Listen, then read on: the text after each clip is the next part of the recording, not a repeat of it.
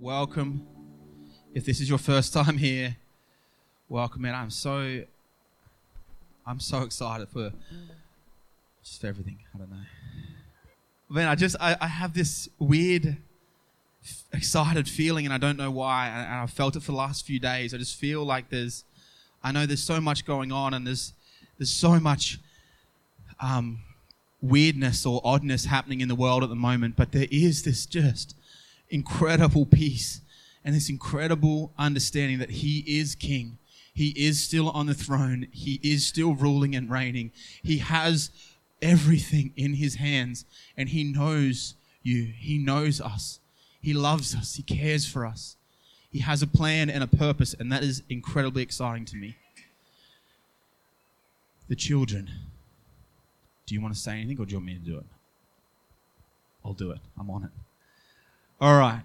The children. If you have a child and you are going to send them upstairs to our new fantastic things that are happening, the program that we are going to run for the kids will start as school starts back, but we still have a program running up there for now. So there is a juniors room, which is one year old to five year old. There is a primary room, which is year prep to year six. And then there is a youth room, which will run programs throughout and you will hear as we go along. If you're a parent, please can you sign your kids in? There is a QR code on each of the doors of the room that they will go into.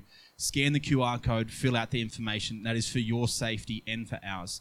Please, thank you. The kids this morning are going with. Have I missed anything? There will be QR codes.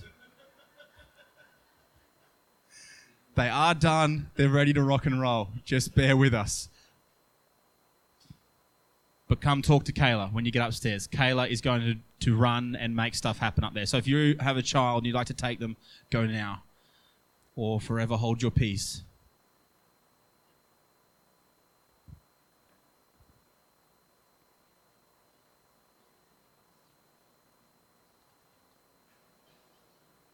Oh, get them away from me.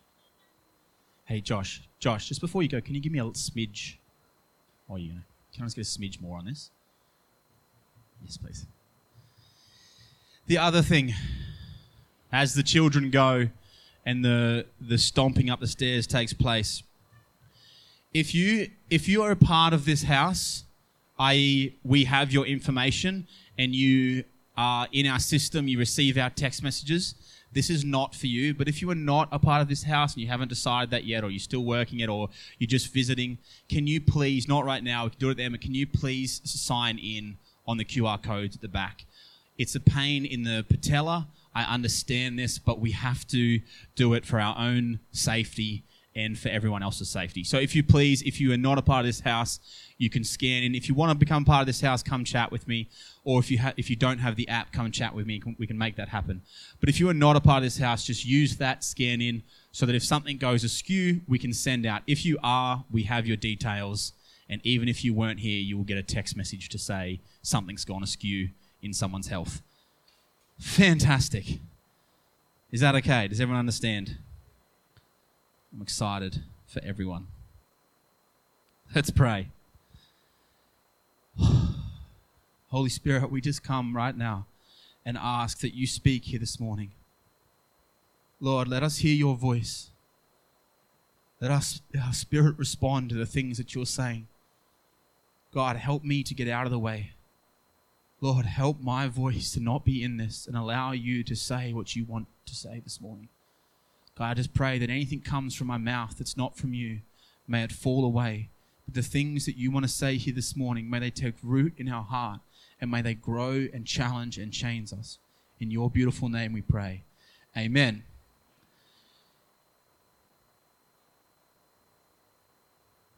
So during the week, I was reading, just reading through scriptures, and every now and again, I'll just flip to a, a psalm and just grab a psalm and just have a read. And I don't know, sometimes I just like to do that, just grab a random one. And during the week, this random one jumped out at me, and it kind of said exactly what I wanted to speak on this morning. And so I, I took it as a confirmation, as we pastors and leaders like to do, is to just take a random verse as confirmation that what we wanted to preach on's right. So I did that this morning.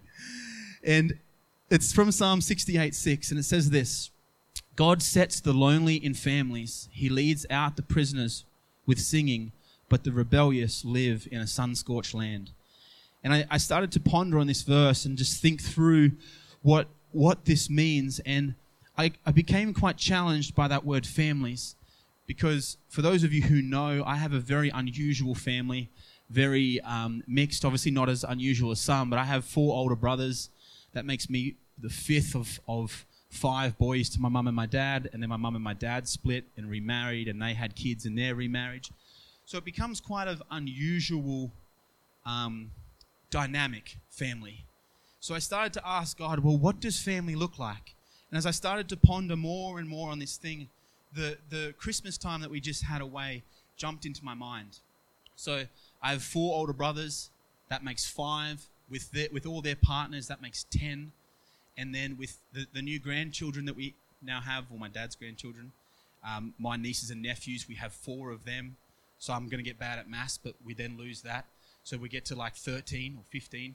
No, we're at 5, we're at 10, we're at 14.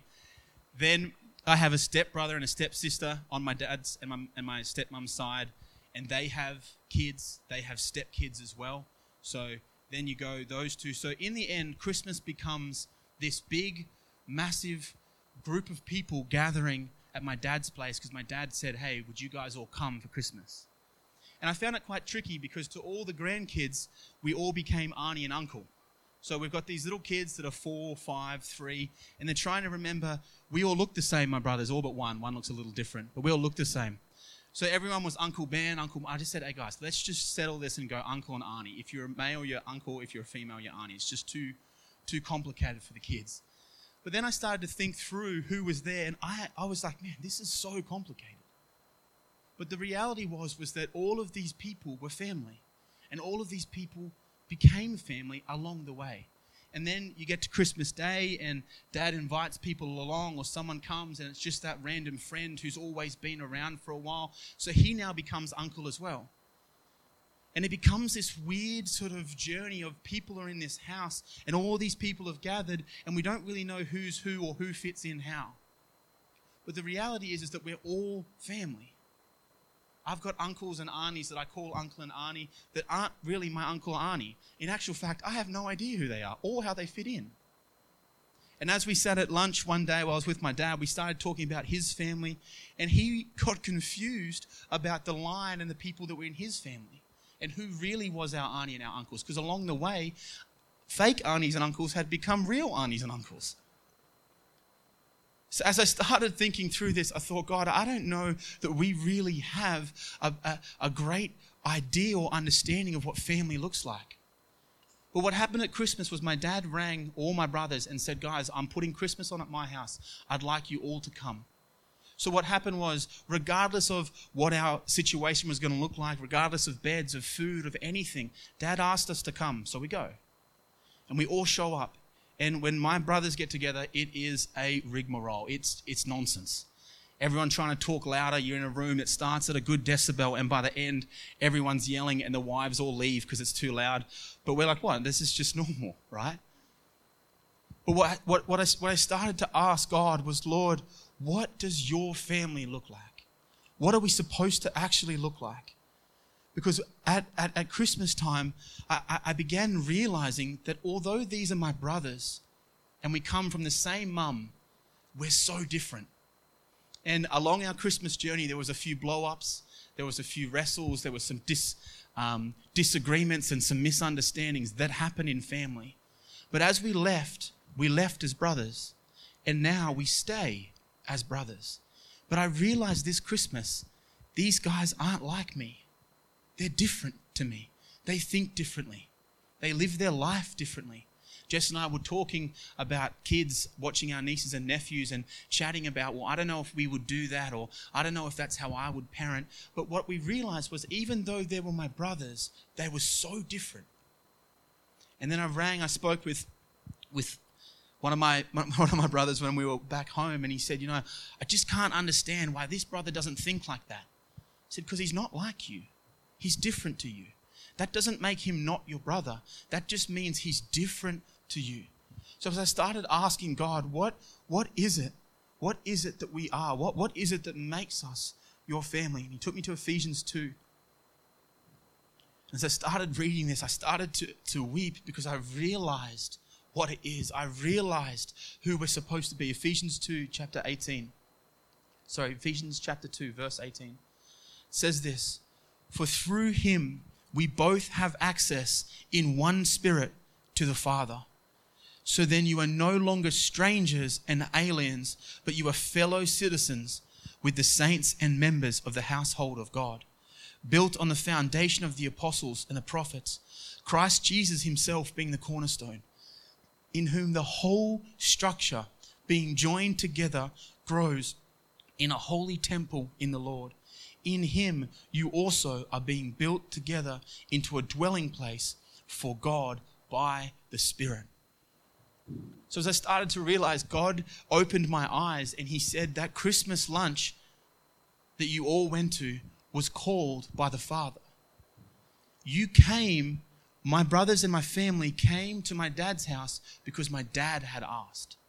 We went for the Father, not anything else but it was the everything else that took place that changed and made our Christmas lunch look a particular way. But the reason we came together was because the Father asked us to come together. And when we leave, even though we leave in disagreement or maybe not looking the same, we leave knowing it's in Him that we've become brothers and sisters. It's through my dad that I have a connection to my brother regardless of what takes place, regardless of how much we fight, regardless of whether we walk away and we never talk to each other again, he always remains my brother because of my father. Does that make sense? So I started to realize, God, what you're saying is that as the church, when we gather together, we gather because you've asked us to gather. We come together because Sean is my brother in you. So, regardless of my disagreement with him, regardless of my position or my dislike or my anger toward him, it's because of the Father that he becomes my brother. It's because of the Father that I gather with him and I join with him to worship and glorify God. So I started to unpack this thing. I started to look and break down my Christmas Day lunch. And it was quite interesting when I started to look at the dynamic. But there was something that really challenged me in a way that we see the local house. We see a community of believers coming together. When we pulled up at my father, my father lives.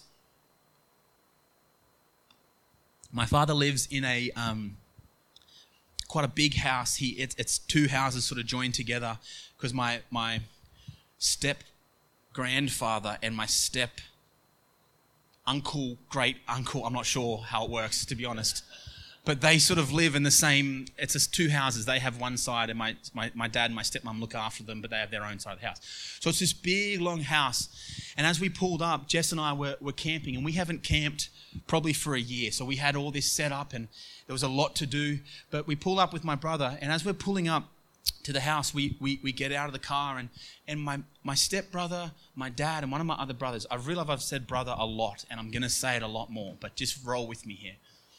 So as we pull up um, to, to set up our camp, my dad, my stepbrother come over, and without hesitation, I'm reversing the car and I'm stopping. And as the car stops, my dad goes to the back and starts winding the winch down on the trailer, unclipping the trailer from my car, and starts helping me set up my camper.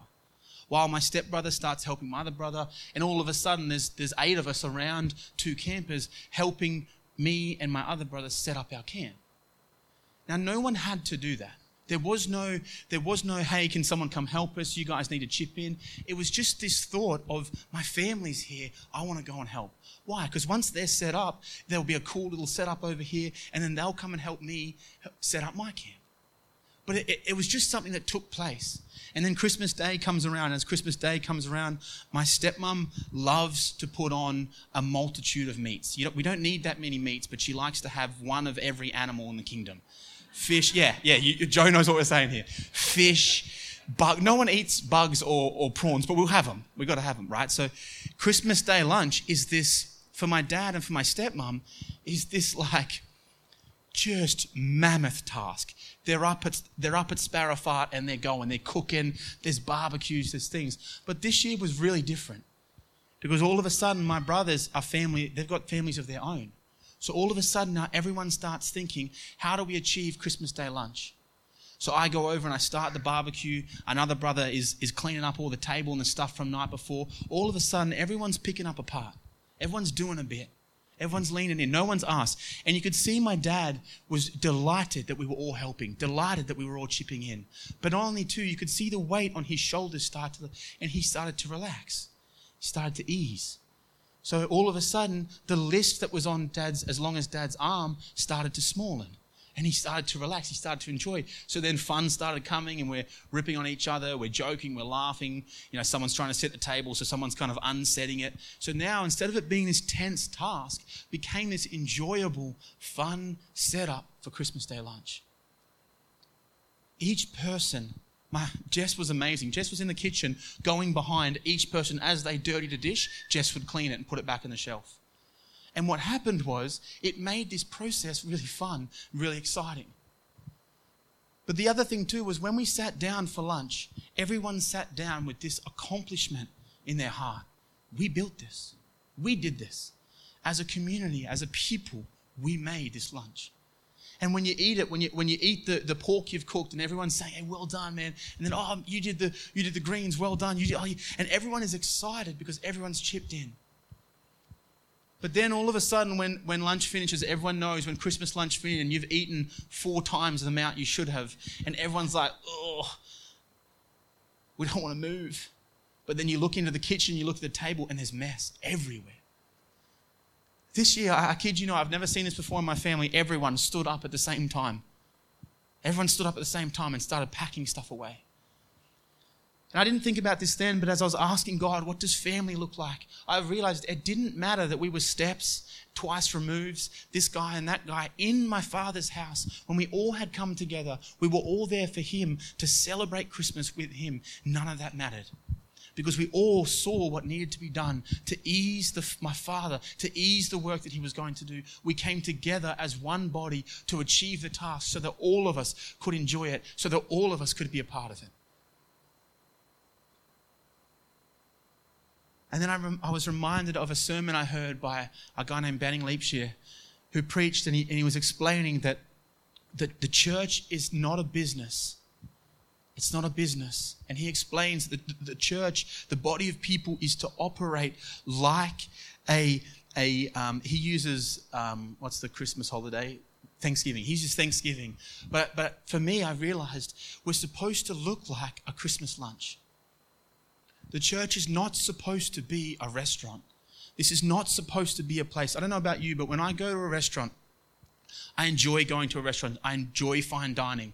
If I was a multi squillionaire, I would eat fine dining every night. I like it. I like the experience. I like the way they, it just excites me. I watch a lot of cooking shows now because I do. I get excited by how they do this. But when I go into a restaurant, in, my, in the back of my head, I expect a certain level of, of servanthood from the, from the restaurant. I want to walk from the, from the front to my table and I want to sit there. And from that position, I want to taste the entire restaurant. And I don't want to have to move unless I have to go to the toilet, which I will attempt not to so that I don't have to move, and I'll do it on the way out. But the reality is, is I want to sit down in that chair and I'm going to have someone come over, sir, sparkling or still? Sparkling. Then the next part, he's going to come over, would you like to see a drinks menu? You bet your bottom dollar I want to see a drinks menu. Then he comes over, oh, we've got appetizers. They're, they're selling me the food as I'm sitting there. What's, your, what's on the specials board? Don't just read it to me, sell me on the specials board. Tell me how he makes it, why he makes it, because I'm excited, but I don't want to do anything. And then God showed me that if that was to happen at my household, if I was to come home from a day's work and plonk myself on the couch and say, Jess, sparkling, sparkling to start with, and I'll see the menu. What are we having for dinner? No appetizers. You're kidding me, right? That wouldn't work in my household. Right? I'd be all by myself. I'd be getting beans on toast and I'd have to cook the toast. So when we go home, we change our expectation when it comes to food. We change our expectation when it comes to being at home with my family. It's the same, it's the same on Christmas Day. You've always got that one uncle or that one brother who does this much. Zero. right? There's always that one uncle, and he's yelling, he gets the kids to get his drinks, and he just does nothing. And then it comes time, if, if like my family, given it's a big family, it comes for the dollar bills, right? So uh, in our family dinners, everyone chips in so that whoever's doing it doesn't have to do it all. Then it comes to the, the, the chip in, right? And they're nowhere to be seen. All of a sudden, they're not in the couch they were in before, they're gone. Or there's a whinge for the price, or there's so there's always that one. Or they sit there and the food's been cooking all day. They haven't touched it, and then they get they go, oh, the chicken's a bit dry, isn't it? But there's always that one right? Because they're treating a home setting like, like a restaurant. And that's not what it is. And what happened with the church, particularly in the West, was that we created a restaurant style church. We created a system where from the drive in to the exit out, we will pat your back and we will hold your hand from beginning to end, all the way through the process. And unfortunately, what we're left with now is a generation of people who do exactly that. They come in, they sit in their seat, and they wait for the waiter to come and give them their things. To the same point that we have created that culture, we have mimicked that culture in our worship. Where, for some weird, unknown reason, if the band doesn't play quite right enough, I can't enter into the courts of heaven. So God designed this phenomenal setting for us to be able to enter and worship in the courts face to face with Him. But if Sean's guitar is a little bit out of tune, all of a sudden we lose that ability. So, what God, the creator of, of the heavens and the earth, created for us to sit face to face can be tweaked by the lights not being the right size, or the, right, or the room not being the right temperature, or the guitar not being in tune enough. What we did was we said, Me not getting into the courts of heaven is His fault because he didn't lead worship right. So, what we did was we created a people who come and they plonk themselves in the seat and say, Gimme, gimme, my name's Jimmy. I've come to get what the Lord's going to give me. And what we failed to do was teach a people that this is a war ground, this is a battlefront. You've been given a suit of armor and a sword not to hang out and sit on the chair armor and a sword is not for times of peace. Armor and a sword is for times of war. So, all of a sudden, in a time of war where we have armor on, we don't need to be in a time of peace. So, all of a sudden, we start thinking and changing our perspective to say, okay, this is not a restaurant. Nobody's going to come. Nobody's going to come and give me the things that I need to pat my back, to ensure that I feel good, to ensure that I've got the parts. We have to be a people that moves from consuming to contending, from cons- consuming and taking to contending, to realize why have I got armor on? Why am I holding a sword? Because I need to contend, I need to fight for the things that are before me. Contend means to struggle or to overcome a difficulty to struggle or to overcome a difficulty. God wouldn't have given us armor if we weren't going to take some hits. God wouldn't have given us armor if we weren't going to take some hits. So we cannot expect to walk through and just get and get and get and get and then get to the end and go, I don't understand why this Christian life was, was not what I thought it was going to be. We have to be a people who stop going to church and start being the church. That's what we have to learn how to do.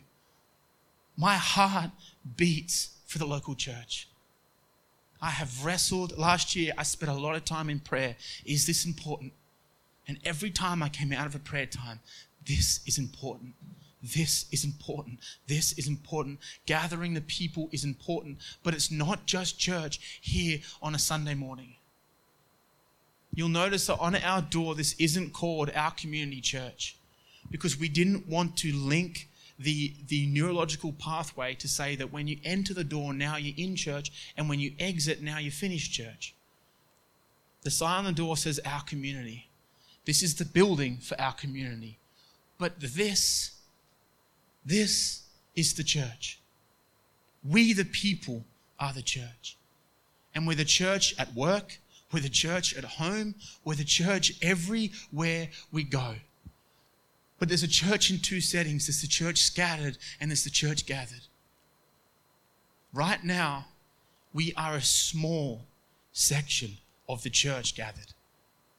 And this afternoon, when we go home, we will be a, a, a, small section of the church scattered back into our lives, back into our environments. But when I start thinking to myself, why do we gather? It's because of this. The Father asked us to. So, what should our gathering looks like? Our gathering should look exactly like the Father asked it to look worship and glory of Him. Worship and glory of Him. This stuff, this stuff is just a side. It wouldn't have mattered if my dad lived in a camper trailer out the back of Kyogle. We still would have gone.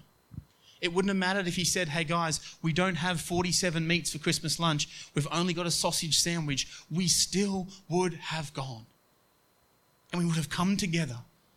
Why? Because the Father was there. Why? Because He asked us to. And we come with our hearts burnt on glorifying Him, on loving on my dad. One of the reasons that we all gathered this year was that we haven't really spent a lot of, we, we don't spend a lot of time together. We live all over the country and we all do different jobs and half of us don't know what the other half do for a living and it's, it's just we don't know we just don't we, we, we speak all the time but we don't get to come together together very often and we hadn't been for christmas with my dad for a very long time. So every phone conversation i had with my brother it was my, my brothers it was always about what's dad gonna want? What's dad gonna want for christmas? I don't know if we should do that. Yeah but dad wants us to. And dad's called us so let's just do what dad's asked us to do you know, our dad wants to he wants to put this thing together where we all do this stuff and it's going to be boring and it mightn't be very good. It doesn't matter. Dad wants it and we want to just please him. We want him to have a good time. We want him to enjoy the Christmas. So when we bring that into our contemporary setting with the church, what, what should it look like? Whatever's going to please the Father. What should we do? Whatever pleases the Father. Should we have should we have this or should we have that? Is it going to please the Father? Well, I don't know, maybe not. Well, if it is, let's do it. And if it doesn't and it's too hard, let's get rid of it.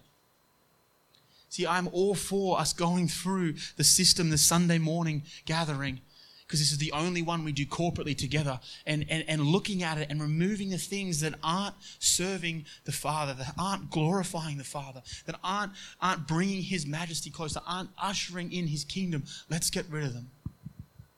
Let's get rid of it. Why? Because I want to do what pleases the Father. Revival in this city, revival in this nation will take a people contending against darkness.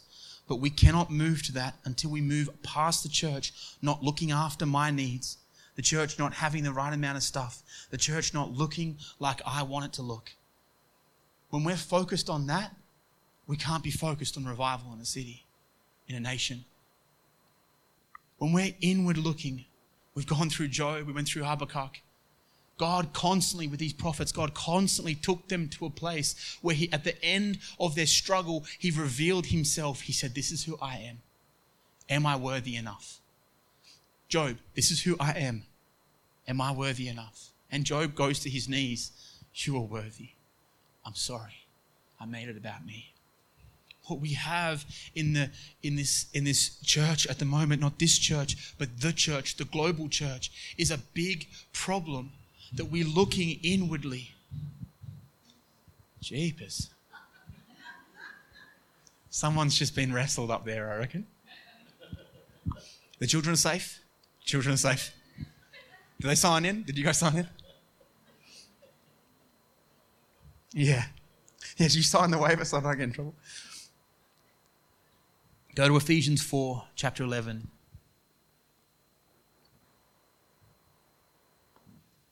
Paul continues this on.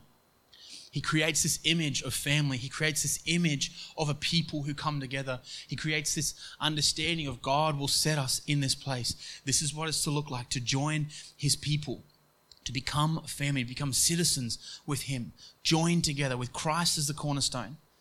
And then later on in, in, in chapter 4, he goes on to explain he goes on to explain the gifts, to explain the fivefold ministry.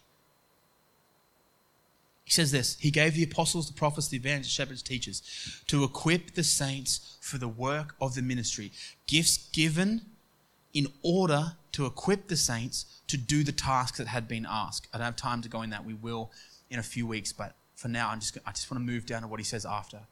For the building up of the body of Christ, all believers founded in him, until we all obtain, until we all obtain, attain rather, to the unity of the faith and of the knowledge of the Son of God, to mature manhood, to the measure of the stature of the fullness of Christ, so that we may no longer be children tossed to and fro by the waves and carried about by every wind of doctrine, by human cunning, by craftiness, in deceitful schemes. Rather, speaking the truth in love, we are to grow up in every way into Him who is the head, into Christ, from whom the whole body, joined and held together by every joint with which it is equipped, we, when each part is working properly, makes the body grow so that it builds itself up in love. We are to mature into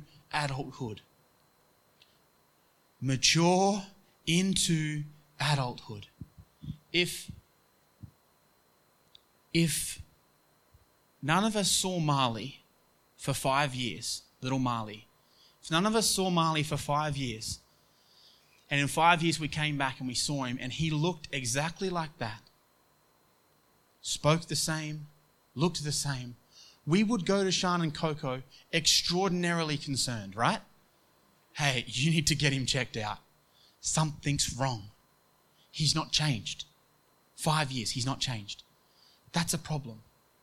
But then when we come to the setting of, of the scriptures and we understand that God is asking us to change and develop, to grow up into Him, into manhood, and we go around and around and around and around the same mountain, and five years comes and we look exactly the same, we know the exact same thing, we, we, we don't know anything more, anything more exciting, and we say, That's okay, I'm on my own little journey.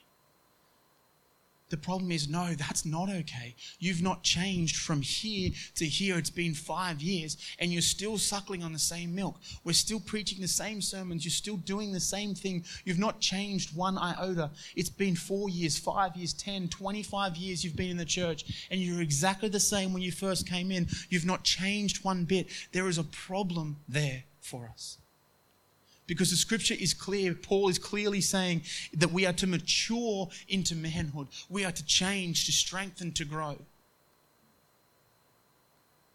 Now we have to understand that there is a time, yes, where we've been we've been battle weary, we've, we've been we've been attacked, we've been brutally battled. We need to go in and sit and rest, be cared for, be looked after. I understand that absolutely. Take that time, rest and recuperate. But what happens when you get recuperated is you put the armor back on and you go back to the front line and you fight again. What challenges me greatly in the church today is that we have, even in this house, we have incredibly big people in the kingdom of God. Incredibly big. I can't even begin to wonder how many people are out there, incredibly big people in the spirit, incredibly big people in the kingdom of God, not doing anything because they don't know how to grow and to step into what Paul's saying the maturity and the fullness of your faith. There used to be this saying, I mean, we, it was something that was said when we were growing up. It was predominantly used about dating, where it said, Don't change for anybody. You shouldn't have to change for your partner. Don't, don't ever let anyone make you change. You are beautiful just the way you are. Don't let them. That is nonsense. Nonsense. Imagine if I said to Marley, Marley, don't you let anyone make you change. You stay a toddler. You stay only just being able to walk. Don't Don't let your parents change you. It would be nonsense. But yet we carry that teaching over into our lives when we're in our 20s and our 30s, and all of a sudden we don't want to change. Please, for the love of the Lord, if I'm exactly the same in five years, someone slap me. I give you permission. You heard it here first. Why? Because we are supposed to be changing. We are supposed to be growing. We are supposed to be knowing Him more each and every day, being fascinated. Do you know how long people have read and studied the scriptures? Generation after generation after generation, and still more and more and more gets revealed, more gets taken. I mean, I read this verse and I'd never seen this before. I read this verse, but and someone goes, I've, I've seen that. Yeah, but I hadn't. I hadn't seen that. And now I have, and it's challenged me, and I want to, man, I want to go more. Change. Change. Change for who He's asked us to change into. Paul says, I'm constantly being renewed. My mind is being renewed. Why? Because I don't quite live up to the fullness, the stature on which I believe I can. And we may be chasing that for the rest of our lives. But what a glorious journey that each step is toward Him. Each step is deeper into Him. Each time I read the Bible is deeper into Him. Each time I bring myself to Him in prayer is deeper into Him. Where else would you rather be? Knowing that each step is deeper and deeper and deeper into Him. Each step takes us closer. In his sermon, in his sermon Liebscher says that one of the main manifestations of maturity is personal responsibility. When I got my license, I can remember the day. I mean, it wasn't that long ago, for those of you who are uh, looking at my age. It wasn't a long, long time ago. But I remember the day clearly when I got my license and I became an independent young man. Mum didn't have to take me anywhere. Had my own car, had my little red P plate on there. I could go anywhere I wanted.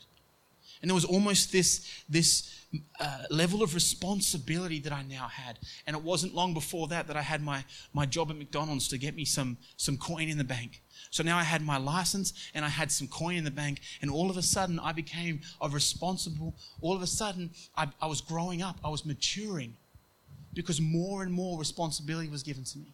While I was at McDonald's, as I matured more in the job as a, as a young kid, more responsibility was given, more responsibility. And I, I, I grew and grew and grew. That's what God wants to do with us. That as we become more responsible, He gives us more. As we mature more, we pick up more. Uncle Ben from the greatest Spider Man movie of all time, Tobey Maguire's Spider Man, said, With great power comes great responsibility. With great power comes great responsibility.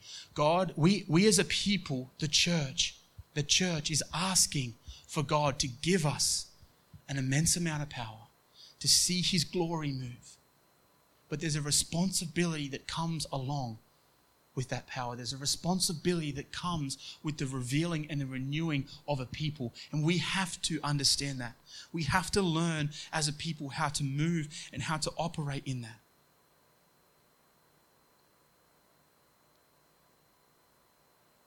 It's time for us to grow up.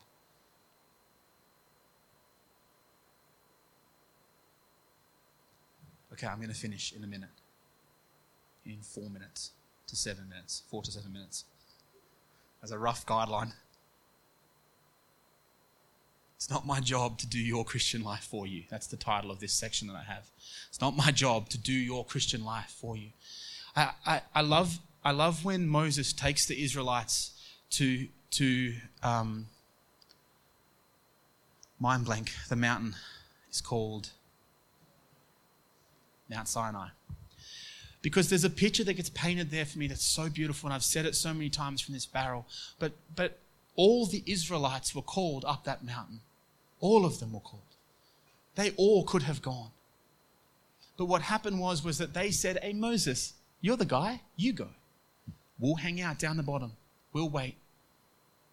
And what happens is Moses goes up and his life is changed. His whole being is changed because he sees the Father. He sees God. He glimpses the back as he's hidden in the rock. He sees his life is changed. Then he comes down. Obviously, Aaron then goes up and meets him uh, as well. But when they come down, the Israelites are so lost.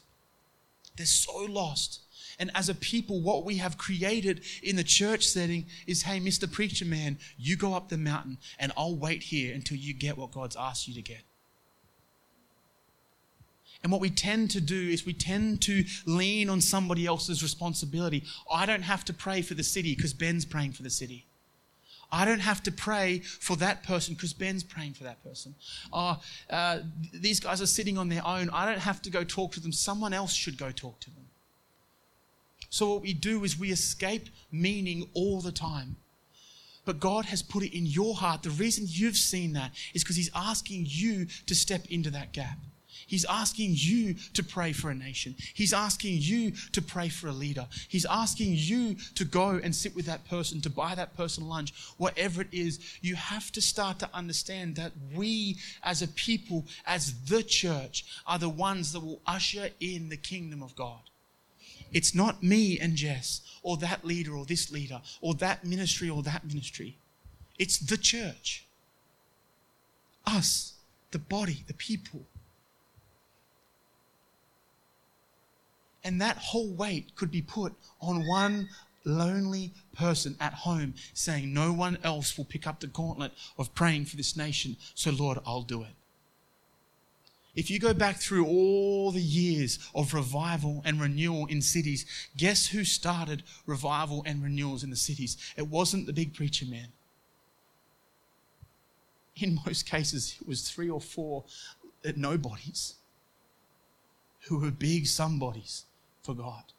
Who said that gauntlet that's been laid down to usher in a nation's revival, a, a, a, a nation's regeneration? God, I, I don't know if I can, but I'll take it.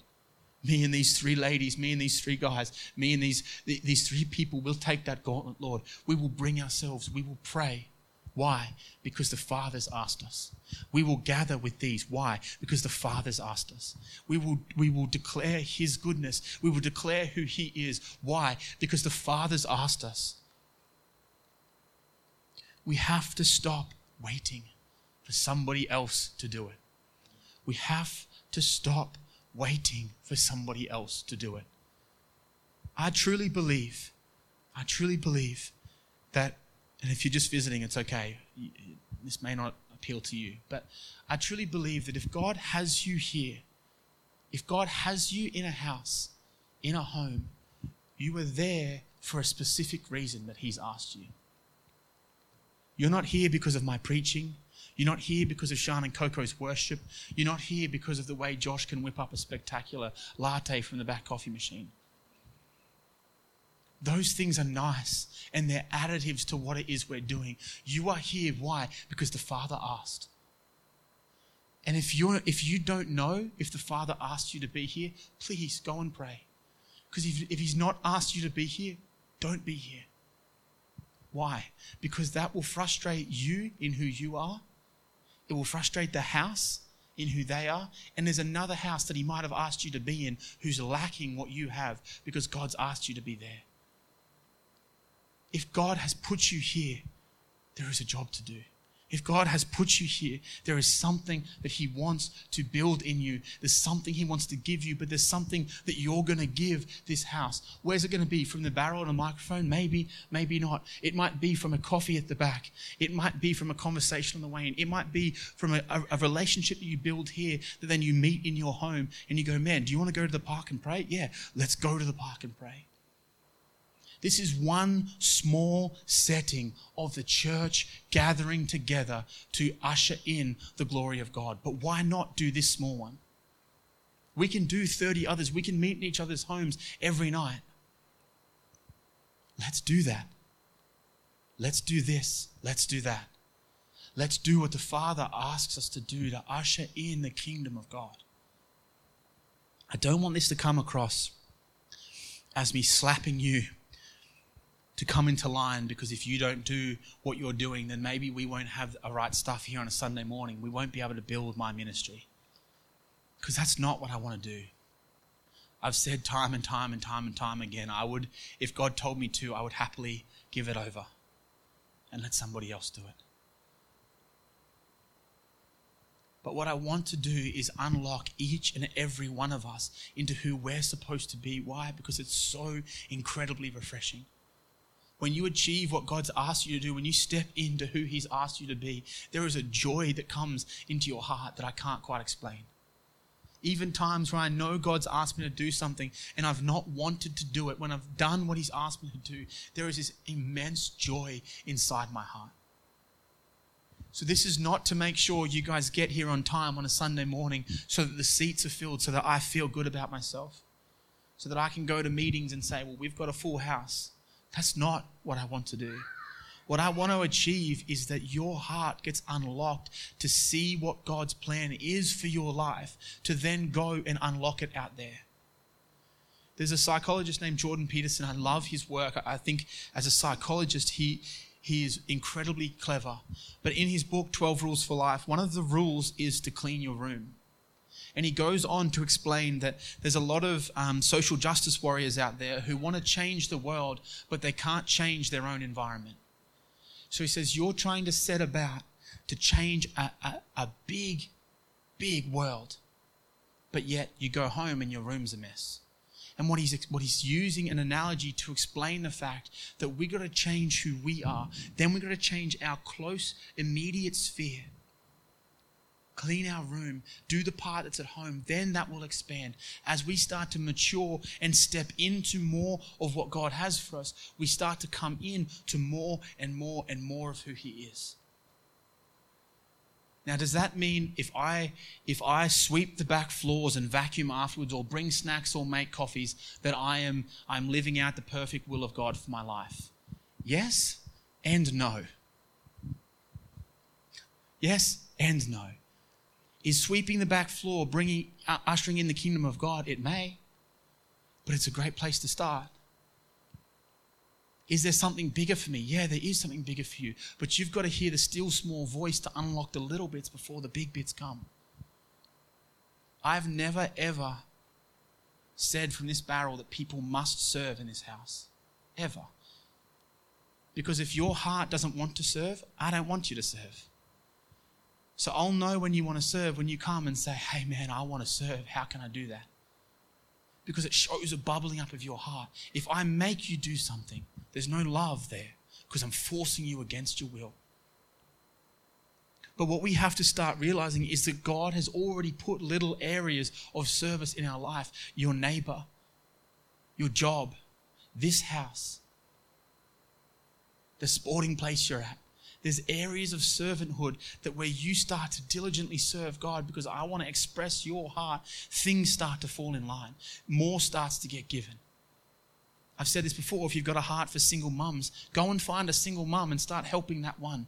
Don't wait till somebody gives you a, a, a, full house where I've now got 60. Just start with one. If you want to start to, to serve and ask God, how am I to serve in who you are? Start with the little things. If you don't know where to start, start with this house. We have many areas that need help. There's many places that need assistance to keep these things going. But since Jess and I started leading, I would rather not have them than make them an issue. So if we don't have enough people to make coffee, we stop making coffee. Why? Because it's more important that we come together to worship that we don't come together to drink coffee. If we don't have enough people in kids' church, we stop kids' church, we bring all the kids down here until someone gets really upset that there's too many kids and they'll go, I'll take the kids. Right? The stuff if it gets in the way of our worship and glorification of the Father, we must get rid of it. But at the same time, as a people, if we want the stuff, we've got to get off our bums and start operating. You want to pray for the sick out there? Pray for the sick in here. Start here. Put your hand up if you've got some sort of sickness, some sort of ailment. Come on, get your hand up. Get, let's get it up. Look at that. It's five, six people. We want to be big Christians out there, but we can't be big Christians in here. There are lonely people in this house. There are sad people in this house.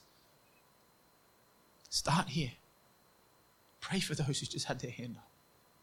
Teach those who are asking more of you. When we start here, when we steward what God's already given us here with one another, this is our family. Whether you like it or not, Tim's your brother in Christ. I like it, but you may not. But he's your brother. Why? Because Jesus died on the cross and brought him in as he did you. So now he becomes my brother. Whether I disagree with him or not, when we leave this place, he's my brother, just like my family. He's going to think differently to you. He's going to like different things to you.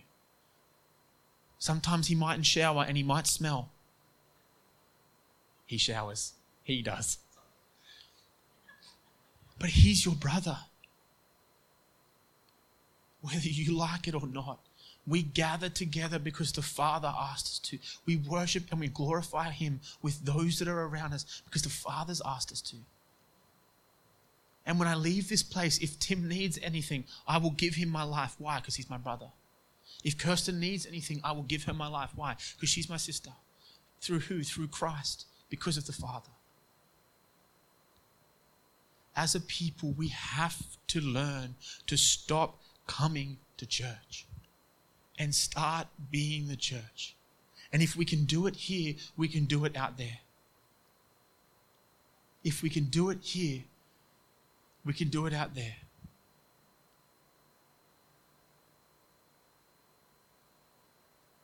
I'm going to finish there. I was going to get all the guys who serve and lead the areas of service in this house to come forward. I was going to show you them, and I was going to get you to clap them and honor them. And then I was going to put a slide up that has all the different areas that we can serve and say, if you want to come and serve. That was my beginning. But as I've been preaching, I've, I've been realizing that this, I don't want you to feel like I'm trying to manipulate you.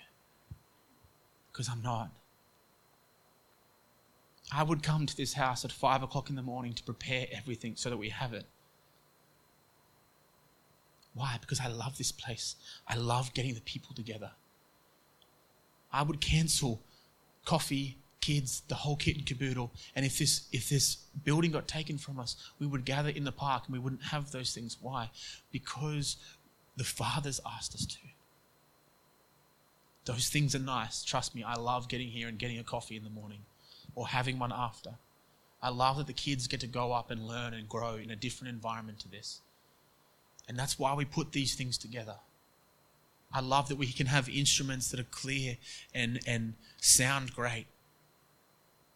But we don't need those things. But if you want to help,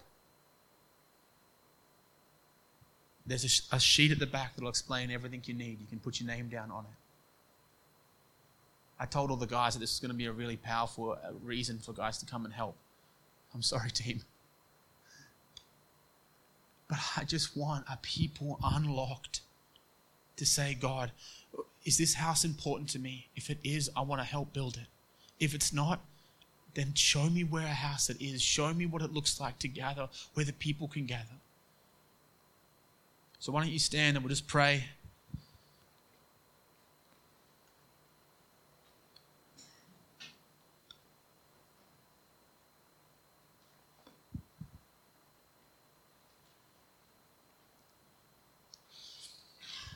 Jesus, God, I, I pray that I communicated what you asked me to this morning. God, I just ask, Lord, that whatever it is that you wanted to, to sow and to burn in our hearts, that's been done this morning. Lord, I pray that we have heard your voice and only your voice. God, I pray for every person here, Lord, that your heart be revealed for their life and for their journey. God, that your plans and purposes be revealed for them in who they are and who you've asked them to be. Lord, I pray that you help us to operate fully in who you are and what you say.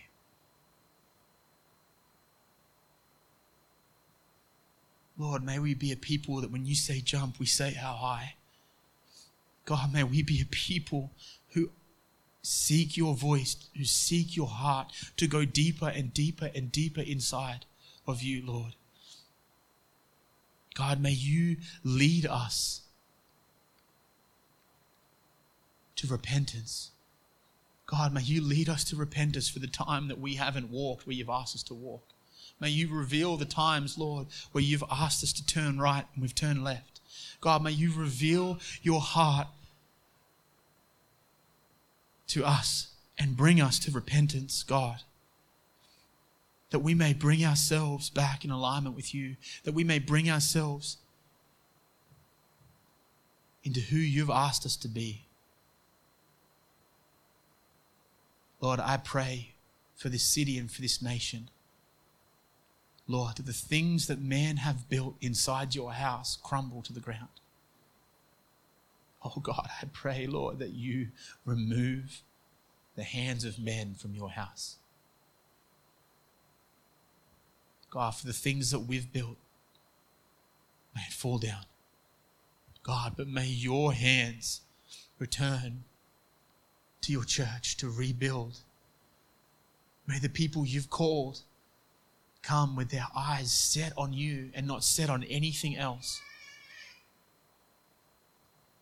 Jesus, may your will be done in this place. May your kingdom come in our lives, God. Jesus, we love you. We honor you, Father. We glorify your name. You are the Holy One, the King of Kings and the Lord of Lords. We declare your kingship in this house, in this city, and in the nation. Have your way, Lord. We love you and we honor you. And in your beautiful name we pray. Amen.